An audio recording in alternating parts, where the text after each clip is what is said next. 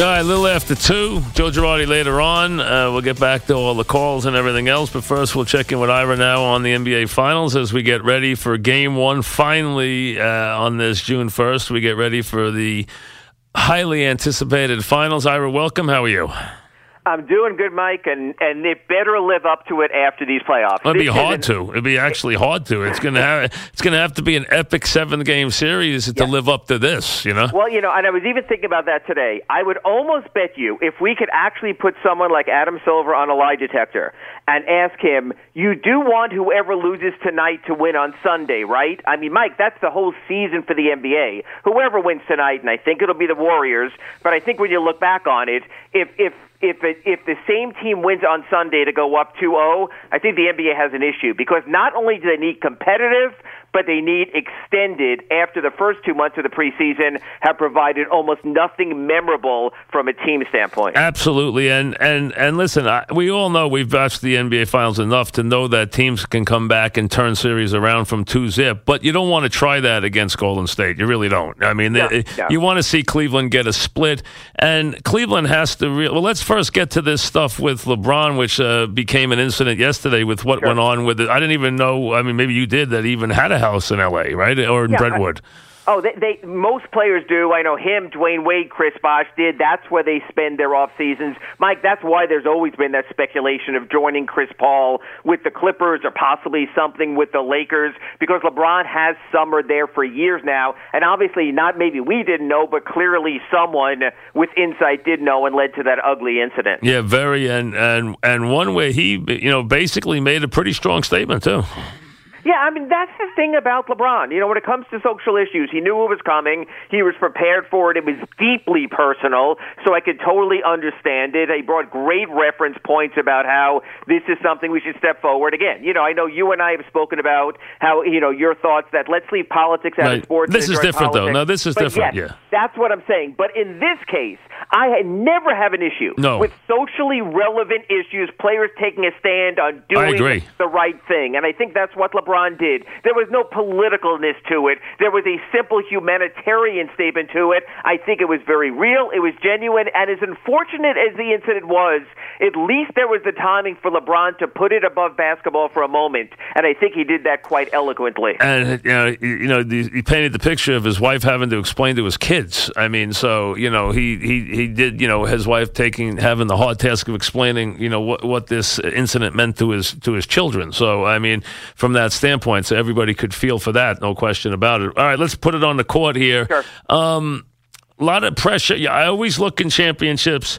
Where's the pressure? Clearly, the pressure in this series is on the shoulders, not of the Golden State guys who last year lost their minds like Green or taunted LeBron like like Curry or or or Thompson did. Forget that. It's really on Durant who made the action, who basically put his chips there and said, "I don't care what anybody thinks. I'm going to win a championship." Yeah, and you know what? It, it's ob- obviously you come to a team that defeated you in the playoffs the year before. You make a great team even better. Yes, it's on him, but but it's not on him from this standpoint. He also came to be part of something and not the definitive man. So he has that in play also. I think that's going to be the hardest thing for Kevin Durant is deciding when to step forward and be the man and when to play the team concept that he really signed up for. To be honest with you, Mike, having watched the Warriors, yes, they're undefeated in the playoffs. I have yet to see the dominant Kevin Durant because he hasn't had to be. But I'm really curious about the matchups, and that will dictate all. Last year in the finals, LeBron stepped up and said, I want Steph Curry. Well, it's easier to say I want Steph Curry when Harrison Barnes is bricking everything from the corner and missing all those three pointers. What happens this year if Durant plays well enough? And I think the Warriors should feature him early enough that LeBron can't step off of He him. has to. I think LeBron is going to be stuck on Durant. I do. I agree with you. I think he's going to be the stuck there. Yeah. Unless Durant isn't scoring, unless Right. Mike Brown minimizes Kevin Durant, which is why I think that the game plan for the Warriors has to be to come out to put put the ball in Durant's hand because Mike it works two ways. That also tires LeBron on the defensive end. Last year he didn't have to guard Harrison Barnes. You knew he was going to hit the side of the rim. The three point percentage was going to go down. LeBron could be a one way player until the fourth fourth quarter when he picked up Steph Curry. Kevin Durant has to make it the kind of series where he works LeBron on LeBron's defensive end. And I think if that happens, if you tire and wear down LeBron, to me, that's the entire key of this series because God bless Kyrie Irving, his three pointer last year in game seven, what he showed with his 42 point game in these playoffs. You know what? If I'm the Warriors, I'll take my chances with Kyrie Irving being the man. You know, interestingly, uh, I was talking with Ira about the NBA Finals. In the game one against San Antonio, where they made the big comeback, that was the highest scoring game that Durant and Curry had combined in, uh, in the year, 74 points. And you saw a lot of Durant in that game and a lot of Curry in that game and not a lot of Thompson in that game. And you wonder if that's what you're going to see here is a, is a very steady dose of Durant and Curry in, tom, in terms of the offense. So uh, it, that, that'll be very interesting from uh, number one. I'll also be fascinated to see how different it is with Kerr not there, there's going to come a point mm-hmm. whether Green loses his mind, whether they're in foul trouble, whether something doesn't go right, where you know, there's going to be a little pressure on the bench without their coach. Yeah, I mean, right now the Warriors have been mostly on autopilot, and it still is a player-driven team. But Mike, I'm, I'm going to go with it a little different way with you. I'm also curious about this strategy and who and how they take care of the defensive matchups. In other words, in the starting lineup, yep. could you conceivably put Draymond Green on LeBron from the outset and wind up cross-matching to a degree, and then making it far easier when you can move Kevin Durant off? Off of him. I think you so will do that. I, I, why, I, would, agree with why that. wouldn't you play Durant on Kevin Love? What has Kevin Love that's done this entire pre, entire postseason but shoot three pointers? Think how much pressure that would take off Kevin Durant. So that's another. I, I would do that. I agree with that. And the other thing is also, Ira, how how much do they go small? Because you know how much they like to have Iguodala in the game because it allows them with Green and Iguodala to switch everything. Exactly. So you have all kinds of cross matches. The other one, Mike, I'd want to point out is this: Why not play Klay Thompson, who's a better defender, more often on Kyrie Irving? I agree Let's with that. Face it. God bless J.R. Smith. He didn't play in the regular season. He missed all the time. But if I could put Steph Curry on J.R. Smith, you could do that also. I. But again, this is what I don't know, and we don't know. Will such a decision for cross matches come from Mike Brown? Or will it be predetermined? Steve Kerr has already said he is meeting with the team during shoot arounds. He's meeting with the team pregame. We saw that on ABC during the playoffs. So will this be a case of Steve Kerr saying, This is my approach. Start Draymond on LeBron. Start Klay on Kyrie and go from there. Or is it something where Steve Kerr doesn't sit on the bench and he already said he does not send in messages during the game that Mike Brown's going to have to decide, boom, when am I going to switch? Like a college coach switching his defenses. When is he going to do that? And your other point about playing big and who's going to match up to who. You're absolutely right. The Warriors go small. Do the Cavaliers leave in Tristan Thompson for his unbelievable offensive rebounding? And on the other hand, when the Cavs go small and Kevin Love is at center, even though JaVale McGee has had so many moments in these playoffs, Will there be any moments for him? Or is it going to be a case when Tristan Thompson goes out and the Cavaliers go smaller if they don't bring in Channing Frye, or even if they do and put him on the perimeter, is there a JaVale McGee moment?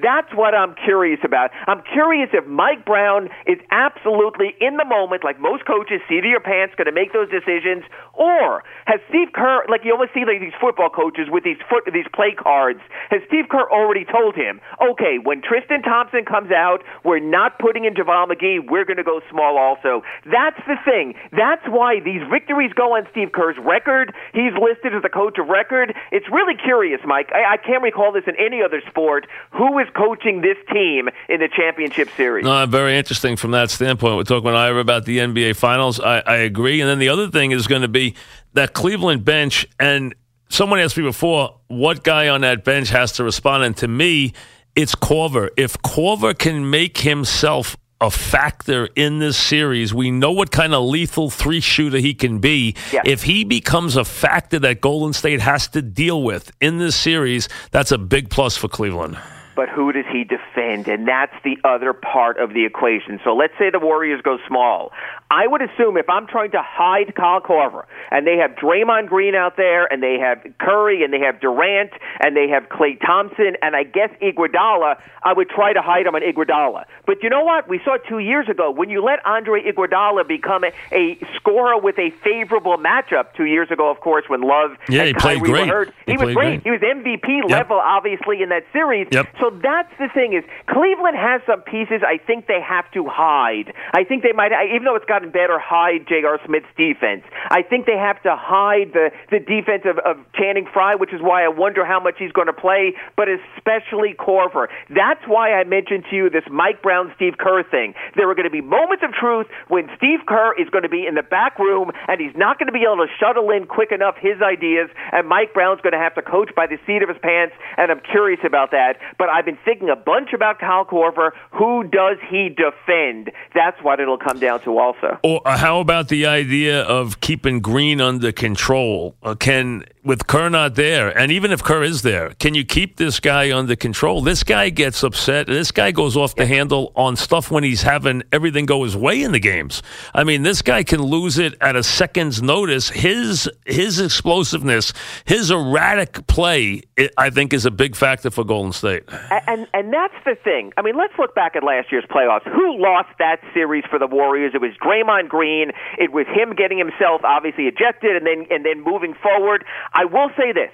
The referees in game one, I think, set up well, which is crazy we'd be having this conversation. The referees tonight are Danny Crawford, Derek Stafford, and Zach Zarba. I, I don't mean this to condescend on other officials, but their th- three are very level headed. These are not the guys who are going to kick you out of a game. We're going to get to the to the Scott Fosters and, and to the Ed Malloys and guys who might not tolerate as much. There's no more Joey Crawford type in this mix anymore. I think that comes into play. But you know what, Mike? I, I would call BS on Draymond Green trying to cast himself as a great player if he can't control his emotions. If he get if he takes it to that point, it's not a matter of oh I'll get myself kicked out and LeBron kicked out. No, we want to see this whole series, and I got to tell you, Mike again, we always talk about how much influence does the NBA have, and people go, "Oh, Silver will tell the officials to make sure it goes seven games."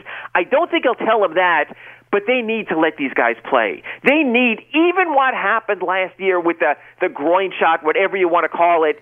We need to see all these players. Two years ago, no Kyrie and Love. What did we really draw out of it? Last year, clearly the Draymond suspension absolutely changed the entire series. I want to see two full teams for seven full games. I agree. All right, what's your thoughts on the series? Does Cleveland, in your mind, have any chance to win the series? Yes, because they have LeBron James. And the one thing I have learned covering him in person for four years and then following him these last three I never doubt LeBron James when he gets set up like a locomotive to go. He's had, Lord knows, all the rest you need coming into this one. He's going to have two full days off before they get to game two on Sunday. I still think he is the singular guy. People have always stated for years what Michael Jordan had. Yes, Michael Jordan had Scottie Pippen and then always had a power forward in Rodman or Horace Grant, but he also had to carry a bunch of guys. So I think there's no more heavy lifting for LeBron alongside Love and Kyrie. So yeah, the one thing I've learned from LeBron, don't doubt him at all because even with with Draymond Green and with Andre Iguodala and their 12 fouls, LeBron James is still better than those two going full steam at him. So yeah, to me LeBron is the puncher's chance for the Cavaliers and if he can establish dominance early, look out. Um what's the what's the buzz around anything else? Is there any other side issues, anything else going on around the league right now? I mean, not as much in that series, but when you're looking at the draft right now, Lonzo Ball is going to have his meeting a week from now with the Lakers. Mike, there's a lot of buzz between people I'm talking uh, talking to because they have picks right after the Lakers. They're not so sold on the Lonzo Ball pick, and it has nothing to do with LeVar Ball. It has more to do, to honestly, with you to guys like Josh Jackson, and more than anything, De'Aaron Fox. And I'm not saying he's a second coming, De'Aaron Fox of Allen Iverson. I love him, but but this league is about quickness, I agree. controlling I love 'em. point guards who can play at pace, who can space the floor by drawing in and sucking in the double team and going. Keep an eye on De'Aaron Fox, just like a few years ago when the whole draft sort of changes the top and Jahlil Okafor wasn't the number one pick. I believe we're going to hear more coming out of L.A. after Magic Johnson and, and, and Luke Walton and the staff meet with, with Lonzo, and it won't just be because of Lonzo and sneaker contracts or all this BS. It might be because of pace of the game, and I think De'Aaron Fox has a very good chance to go in the top three and maybe even the top two. Has Ball done anything that would hurt him, though? As I mean, is there anything that has ticked the Lakers off or anything?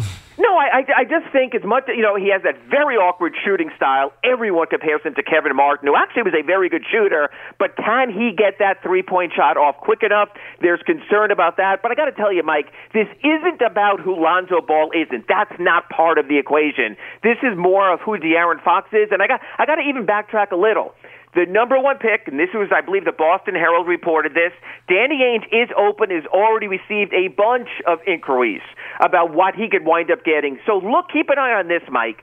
See how many guys inside the top 10 or 15 also were brought in by the Celtics. That's your early tip that Boston might just trade this pick. And you know what? If they're going to trade, it's going to be for a win now veteran and probably a pick somewhere in the top 15 also. So I think the real tell of the draft will be who winds up working out for the Celtics. And if you see some of these guys who are more number eight, number nine, number 10 picks, that tells me Danny Ainge very much would put that number one pick into play. Thanks, Ira. We'll chat next week. Thank Get you. you next week. Thanks. Uh, uh, tell me what happened here in the Met game. Now, uh, I saw so I saw a kid with the stool interfere with Flores on the pop up with the bases loaded. Now, did they did Terry came out and wanted an out called? Is that what yeah, he wanted? They wanted ball boy interference. They didn't call it. He wanted, and they didn't call ball boy. That, that was ball boy interference. I'm sorry. You know, listen, uh, it's not Milwaukee's fault.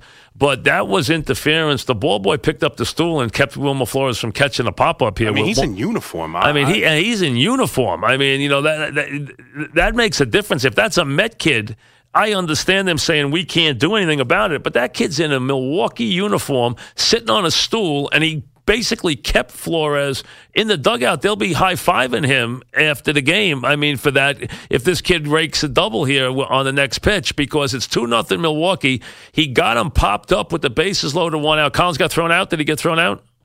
Yeah, he got kicked out. He got kicked out. He's right. I think he's absolutely right. The kid's in a uniform, and he kept Flores from catching the pop up. I, I would have called interference there. I, I, really thought that he didn't. He clearly interfered. There's not any question he interfered, and he's in a Brewer uniform.